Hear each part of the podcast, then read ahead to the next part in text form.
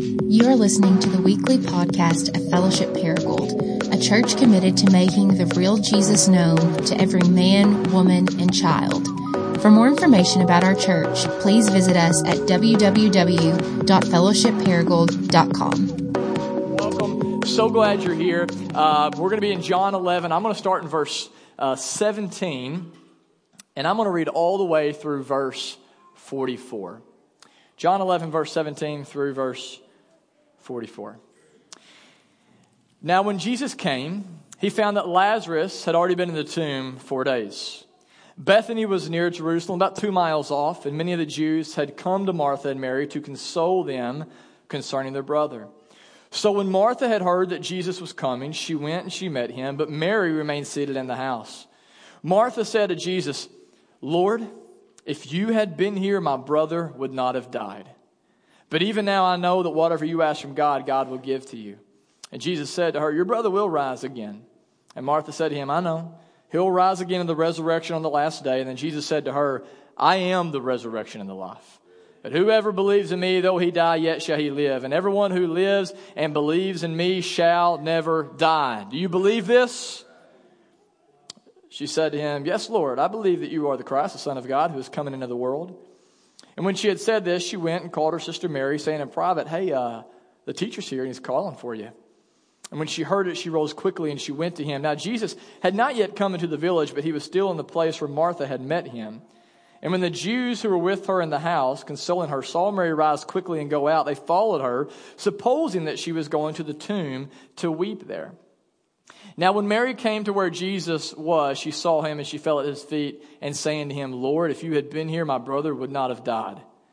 And when Jesus saw her weeping, and the Jews who had come with her also weeping, he was deeply moved in spirit and greatly troubled. And he said, Where have you laid him?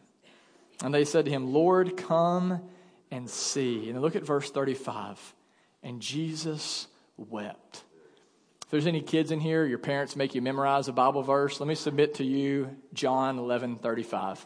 It is the shortest verse in the entire Bible, but I'd say one of the most powerful.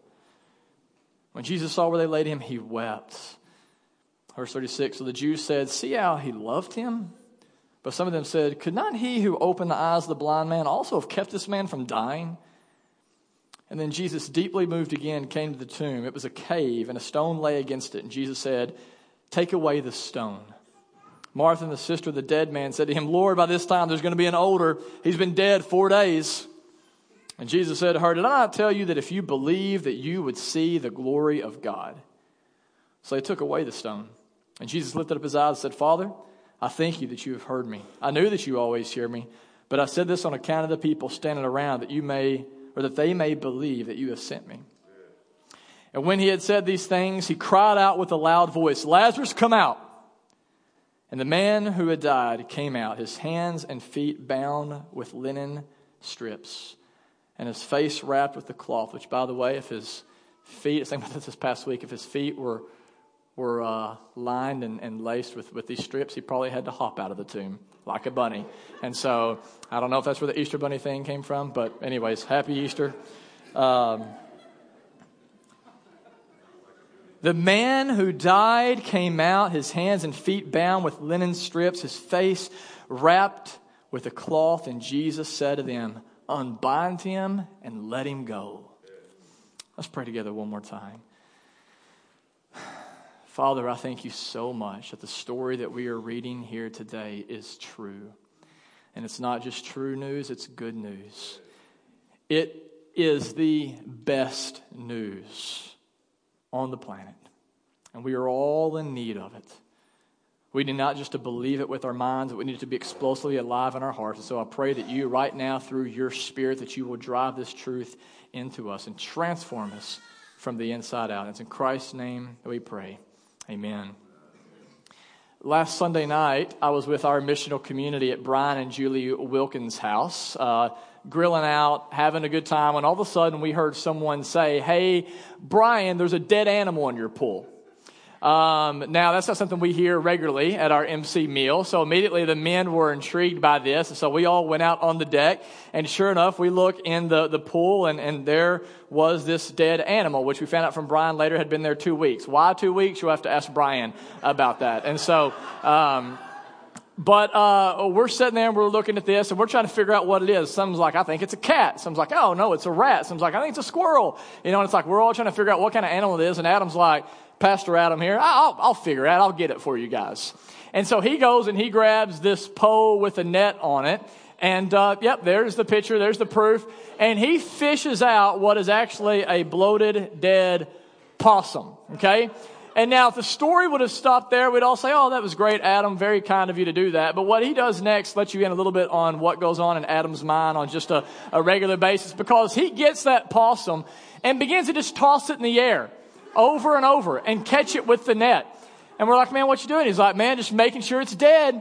And we're like, Bro, like if we couldn't tell by the horrific stench, thank you very much. We can now tell by the fact you're throwing it up in the air like a pancake and its lifeless body just falls into the net over and over. And by the way, if you want to see a video of this, go to YouTube. I am not joking. Type in um, a pastor, a pool, and a possum, and you'll find uh, Adam does. Don't don't YouTube it right now, but do it later, and you'll find this out. And so, man, obviously very weird, very bizarre. But think about this as odd as that moment was, would it have not been stranger if whenever we look at this, this dead possum, if Adam walks up to it and rather than trying to get a net to fish it out of the water, he looks to the sky, he prays to God, and he says, Now, possum, come forth.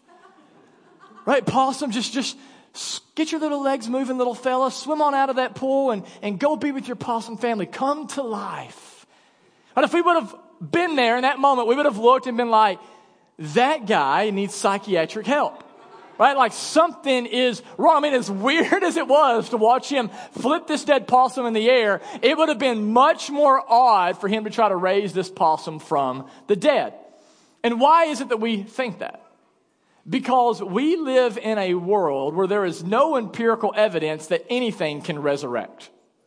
I mean, we, we live in a world where there's no evidence that dead things can come back to life. Not only does it seem physically impossible, but it also, if we can be honest, seems to fly in the face of everything we see going on around us. I mean, when you look at your world and you look at your life, I mean, we see things like cancer and war and oppression.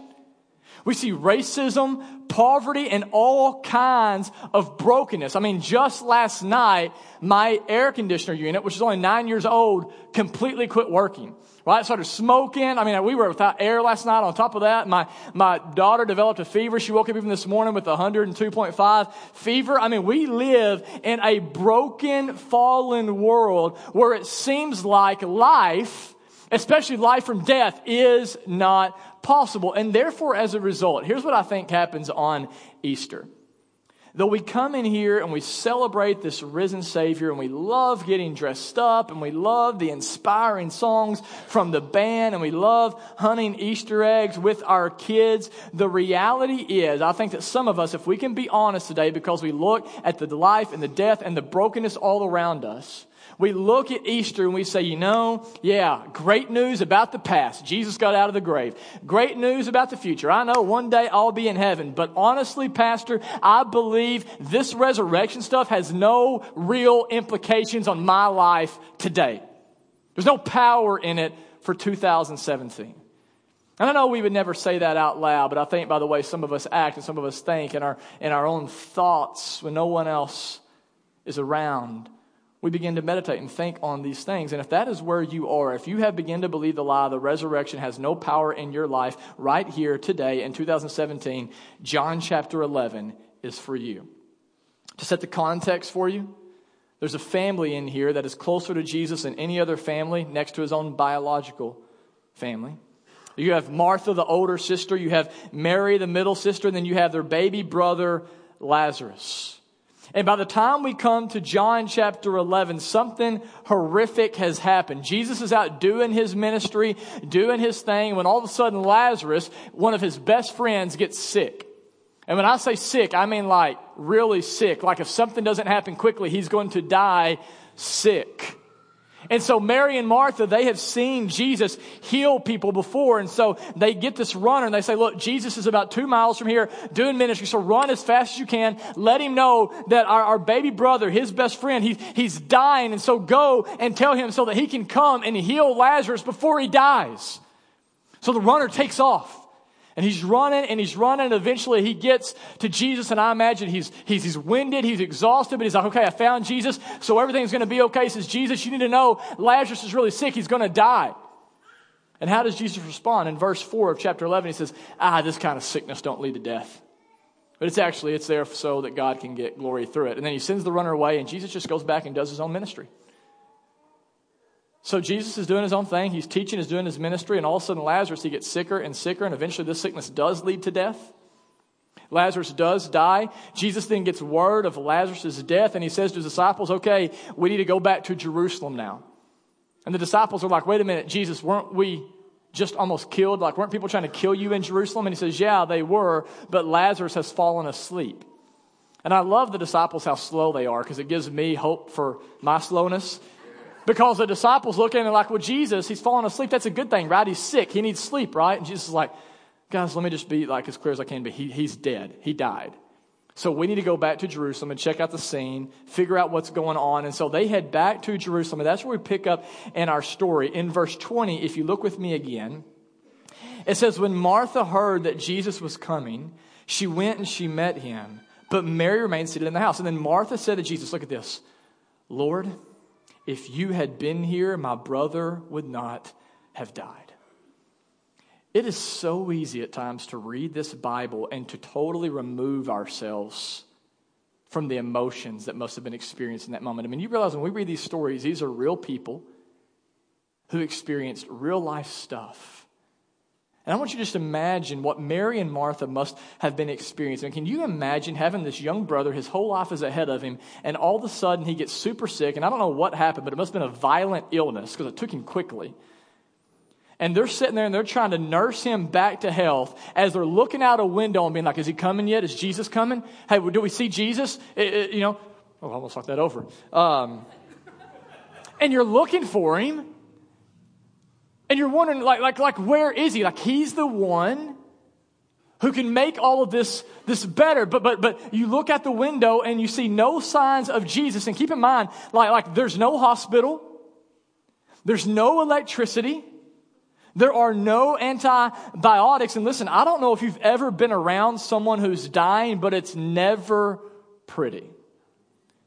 When I was 21 years old, I remember the first time I was around someone as they were dying. I was a college pastor and I was going to make hospital visits at a church. And there was a guy who had been sick. We didn't think he was deathly sick, but had been sick. And so I go uh, into the hospital uh, to visit this guy. And whenever I get there to his room in room 321, I'll never forget it. He's moaning, he's groaning, he's in pain. There's just a few nurses around him, no family members. And I walk in and they stop me and they say, "Are you are you a family member or a pastor?" And I said, "Well, I'm a pastor."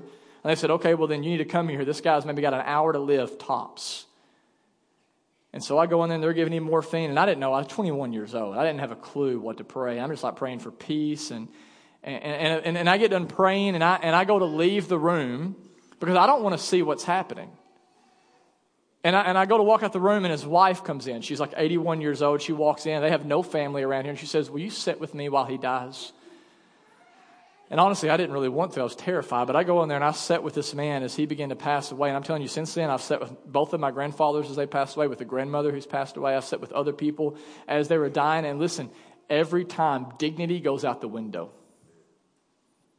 uh, breathing becomes labored. Eventually, you get what they call this death rattle. I mean, it, it, it's never a pretty thing. And this is what Mary and Martha watched happen to their brother. And therefore, Martha, when she walks up to Jesus, she says, If you had been here, this would have never happened. I wonder if that thought's ever gone through your mind before when it comes to Jesus.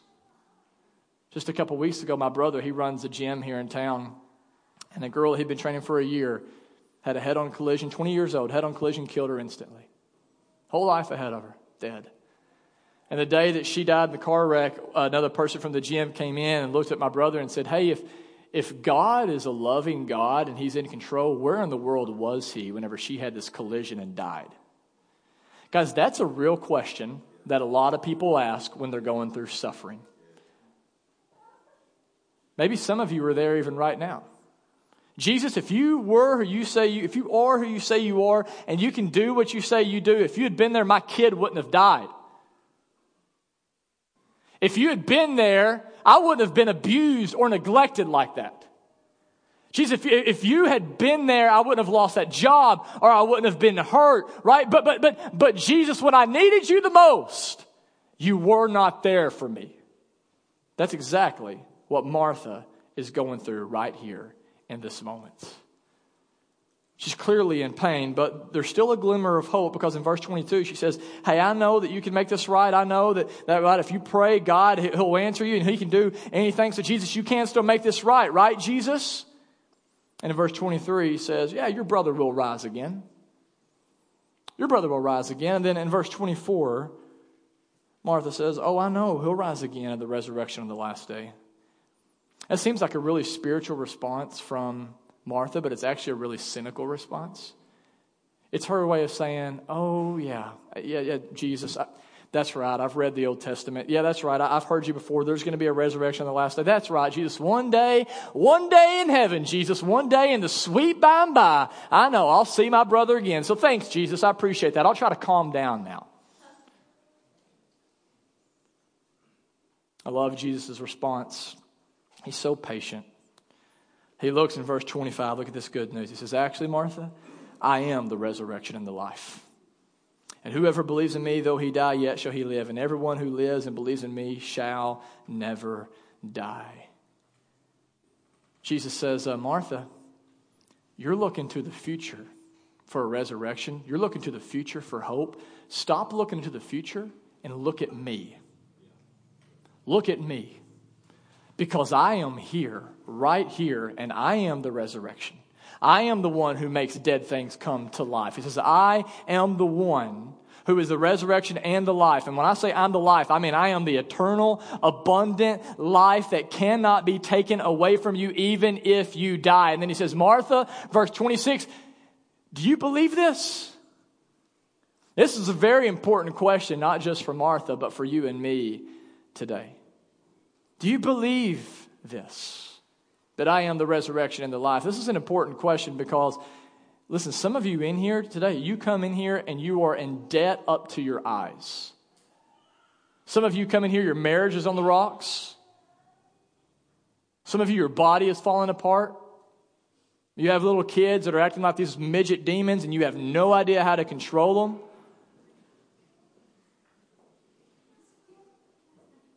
And so you walk in today and you're like, looks great. Nice pants, Pastor, right? Nice pastel colors. Easter lilies are on point. Great job, band. Right? Yeah, all fantastic, but this whole resurrection thing, it doesn't even touch the mess or the pain that I am experiencing today. That's where Martha is. Jesus, I was hoping you could do something about today, but okay, yeah, tomorrow. I get it. I'll focus on the future. That's right. Brighter days are coming, Jesus. Thank you for that.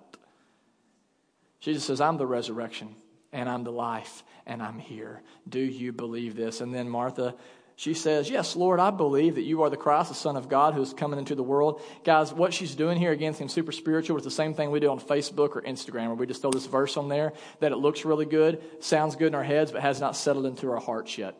And we know that because if you keep reading the story, here's what we see. Flip over to verse 32. It says, Now when Mary came to where Jesus was and saw him, she fell at his feet, saying to him, Lord, if you had been here, my brother would not have died. So she's experiencing the same emotions as her older sister Martha. And when Jesus saw her weeping, and the Jews who had come with her were also weeping, he was deeply moved in his spirit and greatly troubled. Now, the word for troubled there in the Greek literally means Jesus got agitated. He got mad. Now, let me ask you this. Why in the world was Jesus angry about this situation? Why does he walk up where these people are mourning the death of Lazarus and Jesus gets angry about it? You know why he's mad? Because death wasn't supposed to be here. Because death and sin are intruders that are unwanted by God. We've been going through the story of God the last several weeks. And if you remember, in the beginning, right, God created Adam and Eve and He created them to live forever in perfect harmony with themselves and with Him. No sickness, no pain, no sorrow, no death. And so Jesus is here and he's watching this family that is obviously just, just, just torn apart by the death of Lazarus, and Jesus is not at all happy about it. The reason you need to understand that today is you need to understand listen, guys, God did not create death. Death is not God's idea, death is man's idea. But the good news of Easter is this, and one of the reasons we celebrate is though God did not design death, He did come to destroy death. He came to destroy it through his son. And we'll talk about that more in just a moment. But right here in this very scene with Lazarus, Jesus decides, you know what? I'm going to prove right here and right now in a small way that I have come to bring dead things to life. And so here's what he decides to do. He says, take me to the tomb. Take me to where you have laid him in verse 34. And so they take Jesus to the tomb. And notice what Jesus does next. It says in verse 35 that whenever he made it to where Lazarus was buried, Jesus wept. For the record, the word wept here doesn't mean Jesus dabbed his eye. He actually began to wail. Like an embarrassing cry, like to kind of be like, hey, Jesus, let's kind of go over here a little bit, kind of get out of the scene for a little bit, kind of calm down. Jesus begins to wail. You need to hear that today. Listen, the real Jesus is not some robot without emotions. The real Jesus experiences anger, we see here, and he also experiences deep grief. And the reason that's important is I talked to this this uh, a family member from this girl who died in the car wreck um, last, I guess it was a couple weeks ago, and, and and I asked him, I said, Hey, how's the family doing? He said, Well, brother, you know, we had the funeral and we cried our tears, but now, man, we, we just know she'd want us to be happy. So we're just going to move on and put a smile on our face. And I said to him, You know, hey, she may want you to be happy, but Jesus isn't telling you that you have to be happy. Jesus isn't telling you just to, hey, to dry it up, get over it. Do you notice? I mean, that doesn't happen right here in this story. Jesus doesn't walk up where this is going on saying, Hey, hey, hey, hey, hey, everybody, cheer up. You claim to be Christians, put a smile on your face. Right? Like, let's, hey, let's not focus on the negative, let's focus on the positive. Some of you think Jesus is that way. Some of you think Jesus looks at you and you're like, so you had a miscarriage. Move on. So your grandpa died. He was 80 something years old. What else do you want from me? Focus on the positive, people. I lost my whole life for you so that you can have heaven someday. So let's just move on here. Guys, that is not at all the way the real Jesus is. The Jesus we see in this passage is I want to visit your dead spaces. I want to stand with you there and I want to cry. I want to feel your pain. And what's so great about this Jesus is because he is the resurrection and life. He doesn't just have to feel this pain as some helpless person who's like, I can't do anything about it, but just feel your pain. No, he says, I'm not just coming with my feelings, I want to come with healing. And so he says in this moment, he says, Martha, I want you to take away the stone. I want you to remove the stone. And here's where we see Martha's unbelief still, because she says to Jesus in this moment, she says, Well, I would like to, Jesus, but it's going to create an odor. Literally in the King James Version, it says, Jesus, we can't take away the stone because he stinketh. True story. Like we should resurrect that word and use it more often. He, he stinketh, Jesus. Right? She's still thinking like, Jesus, please don't embarrass us. Like, don't, she's not expecting anything miraculous to happen. She says, Jesus, he's been dead for four days. And the reason that day is significant because the Jews believe that as long as it was within a three day window of death, there was still a chance they could resurrect. But on the fourth day, there was zero chance that anybody could come back to life. I think Jesus waited purposely four days to prove to you that just because the world says it's over doesn't mean it's over. Just because somebody else says you're done doesn't mean you are done. So Jesus says, move the stone out of the way. Martha's like, please don't make it worse. And in verse 40, I love this. Jesus said, did I not tell you if you believe that you would see the glory of God? If you just believe, you would see the glory of God. And of course, Mary and Martha, they have no response, which is probably the right thing to do at this point. Jesus stands in front of this exposed grave. He looks to the heaven and he says, Father, I know you hear me. And I pray that right now that you raise this man from the dead so that they may believe. And so Jesus looks and he says, Lazarus, come on out now. Come on out, Lazarus. And in verse 44, he walks out of the grave. Can you imagine how this would have changed their lives? Can you imagine if you would have been there, if you'd been Mary and Martha, how much that would have changed the trajectory of your life? Imagine being Lazarus. Imagine just being Lazarus' friend. Imagine, hey man, Lazarus, I haven't heard from you the last three days. What's up, bro? Oh man, I've been on a little trip. Imagine like you, hey, well, man, I'm glad you're here, man. I just lost my job and I feel there's no hope. He just kind of puts his hand on your shoulders. Brother, I was dead once, and God raised me from the dead. You're never without hope. Can you imagine what that must have been like for the people that are there? But here's the thing, and you're probably thinking it right now good for them. Good for Mary and Martha. Good for Lazarus. Glad they got to experience this resurrection power. But what about me? Some of you still feel like you're looking out the window, waiting for Jesus to show up. If that's you, I mean, how, honestly, how can you have confidence today that the resurrection power that this family got to see is a resurrection power that can be yours today? And you know how we can know? Because on Easter Sunday, we don't come here to celebrate the fact that Lazarus got out of the grave. We come here to celebrate the fact that Jesus Christ got out of the grave. We come here to celebrate the fact that Jesus Christ has put death to death that Jesus has defeated sin forever and that he has sent us his very spirit, the same spirit that Paul says in Romans 8 raised Christ from the dead to live in us. So the reason that we as Christians celebrate Easter today is not just that Christ is alive, but that he can be alive in us if we simply trust in his perfect life, death, and resurrection. And the reason this is such good news the reason we can celebrate this today is because, listen, as Christians, though we travel the same road that everyone else is traveling, though we breathe the same air, though we drink the same drinks, though we shop at the same stores, though we live under the same government, though we pay the same price for groceries and gasoline, though we fear the same dangers, though we are subject to the same pressures, we get the same distresses and the same diseases, and eventually are buried into the same ground. What's different about a Christian is we can know that every step that we walk and every breath that we take, that we are being accompanied today, right now, by the resurrection and the life through His Spirit. If you believe that, I promise you, you know you have the power you need right now to live the life that Christ has called you to live. And that yes, when you die, that death itself is nothing more than a gardener that will release you up to experience more and more of the life that you have been longing for.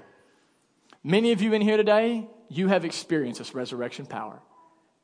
Just two weeks ago, we baptized six people who came up here and testified to the resurrection power of Christ in their life, who have said that I was broken, that I was burnt out, and I was hopelessly lost, but Jesus came and He saved me. And I celebrate with those of you today who have experienced this. But yet, there are some of you here. Maybe it's your first time. Maybe you've been in church your whole life. There are some of you right now who you walk in here and you are dead in your sins.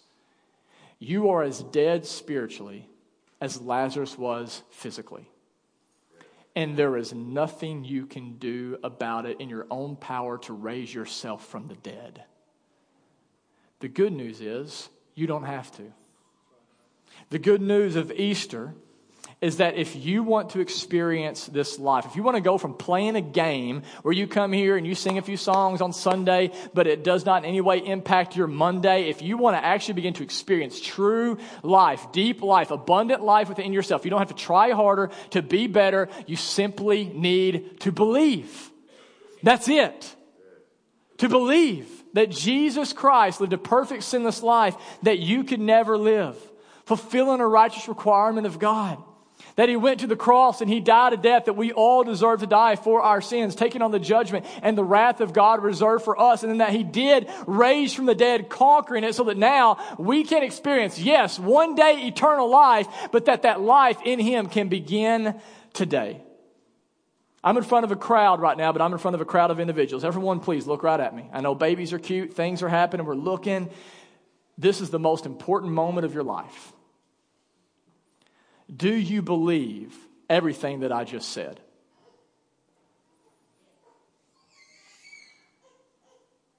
Do you believe that Jesus Christ is the resurrection and the life? The question I'm asking you, listen, don't, don't get confused. The question I'm asking you is not, do you believe when you die that you can have life in heaven? I'm asking right now, if you believe in Christ, do you believe that you can have life today? I'm not asking, like, do you believe that Jesus is the good news to your future? I'm asking you, do you believe that He is the good news to your present reality? Guys, I grew up in a church. Listen to me, guys. We're almost done. We are almost done. Do not let this moment escape you. I, I grew up in church my entire life, sitting here, I was in a pew, not in chairs, but in a pew three times a week, listening to preaching, going to all these youth camps reading through my Bible because that's just what you're supposed to do. And yet I didn't become a Christian until I was 20 years old. You know why that is? Some of you have heard me say it before because I believed that though Jesus had the power to save me from hell, he did not have the power to satisfy me in this world. And so what I did is I said, yeah, I'll pray that magic formula prayer. Yeah, I'll do whatever you tell me to do so that I can get God in the next life. But the problem is, I didn't want to give God this life. And listen, if you don't give Jesus this life, I promise you, listen, I promise you, I promise you, I promise you, it is in this. If you do not give Jesus this life, you will not get him in the next life. I promise. He will not come as your Savior and not come as your Lord. Today is the day of salvation for some of you who have been playing a game. You know it, you are dead on the inside. There is no life in you whatsoever that can change in an instant right here. And all you have to do is believe. If you don't believe in this, I promise you, you're believing in something else. So I would just ask you, what are you believing in for hope? Where are you putting all of your trust? Guys, the truth is, life is hard. We're all going to suffer. We're all going to struggle. We're all going to die. But the real Jesus will visit you in those dead places. He will visit you in those dead places, and whatever your stone is, He will remove that stone. He'll unwrap you so that you can experience the life that you are longing for that is only found in Him. All you have to do, I'm telling you, all you have to do is believe He is who He says He is. Don't have to have all the answers. Just believe He is who He says He is, and He's done everything that He says He's done.